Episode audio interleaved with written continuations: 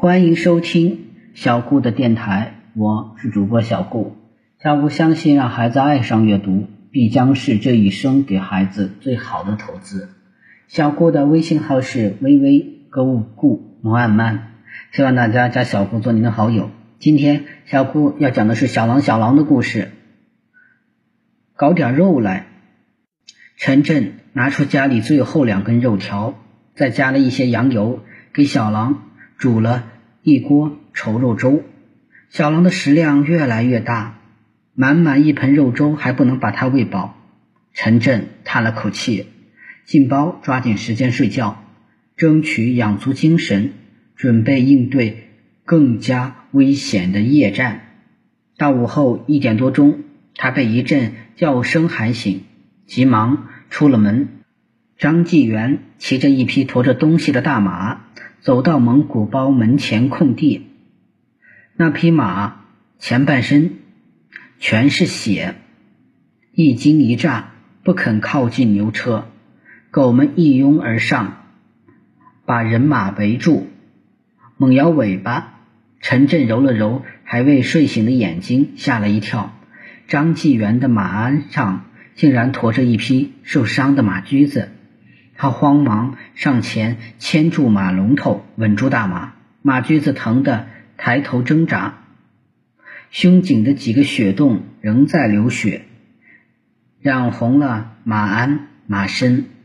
大马惊恐地瞪大了眼，鼻孔喷着粗气，一条前腿不停地打颤，另一条腿不时地刨地跺蹄。张继元坐在。鞍后马屁股上下马很困难，又怕血淋淋的马驹摔落到马蹄下，惊炸了坐骑。陈震连忙腾出一只手，攥住小马驹的一条前腿。张纪元费力的把右腿退出马凳，小心下了马，几乎摔倒在地。两人在大马的两侧。抬起马驹，轻轻地放到地上。大马急转弯，瞪大眼，哀哀地看着马驹。小马驹已经抬不起头来，睁大了美丽的黑眼睛，哀求地望着人，疼得嘶嘶的叫。前蹄撑地，但已经站不起来了。陈震忙问：“还有救吗？”张纪元说。巴图已经看过伤口，他说肯定是没救了。咱们好久没吃肉了，趁他还活着，赶紧杀吧。沙慈楞刚给毕力格家里也送了一匹咬伤的马驹。陈震心里一蹬，他给张纪元打了一盆水，让他洗手，忙问：马群又出事了，损失大不大？张纪元丧气地说：“别提了。”昨天一晚上，我和巴图的马群就被狼吃了两匹马驹，咬伤一匹。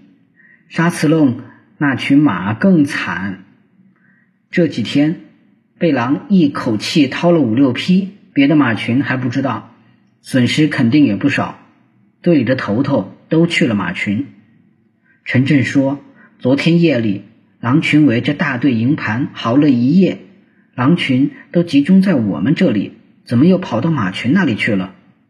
张纪元说：“这就叫群狼战术，全面出击，四面开花，声东击西，互相掩护，养攻加主攻，能攻则攻，攻不动就牵制兵力，让人顾头顾不了尾，顾东顾不了西。狼群的这招比集中优势兵力各个击破的战术更厉害。”张纪元洗完手，又说：“赶紧把马驹杀了吧，等马驹死了再杀，就放不出血，血淤在肉里呀，肉就不好吃了。”陈震说：“都说马关狼性最足，一点儿也不假。你现在有马关的派头了，口气越来越大了，有点古代草原武士的凶狠劲儿了。”陈震把铜柄。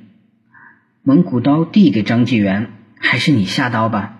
杀这么漂亮的小马驹，我下不了手。”张纪元说：“这马驹是狼杀的，又不是人杀的，跟人性善恶没关系。算了，我杀就我杀。说好了，我只管杀，剩下剥皮、开膛卸肉的活就全是你的了。”陈震一口答应。张纪元接过刀，踩住啊马驹侧胸，按住啊马驹脑袋，又按照草原的传统，让马驹的眼睛直对腾格里，然后一刀戳进脖子，挑断颈动脉，马血已经喷不出来，但还能流淌。张纪元像看一只被杀的羊一样，看着马驹挣扎断气。狗们都流着口水，摇尾巴。小狗们拥上前去舔吃地上的马血。小狼闻到了血腥味儿，也早已窜出洞，冲拽铁链，馋得狼眼发出凶光。张巨元说：“前几天我已经杀过一匹马驹子，没这匹呀个大肉足。我和几个马官吃了两顿呐。”马驹肉馅包子，马驹肉啊特嫩特香。夏天吃马驹肉包子，草原牧民本是迫不得已，千百年来，马驹肉包子倒成了草原出名的美味佳肴了。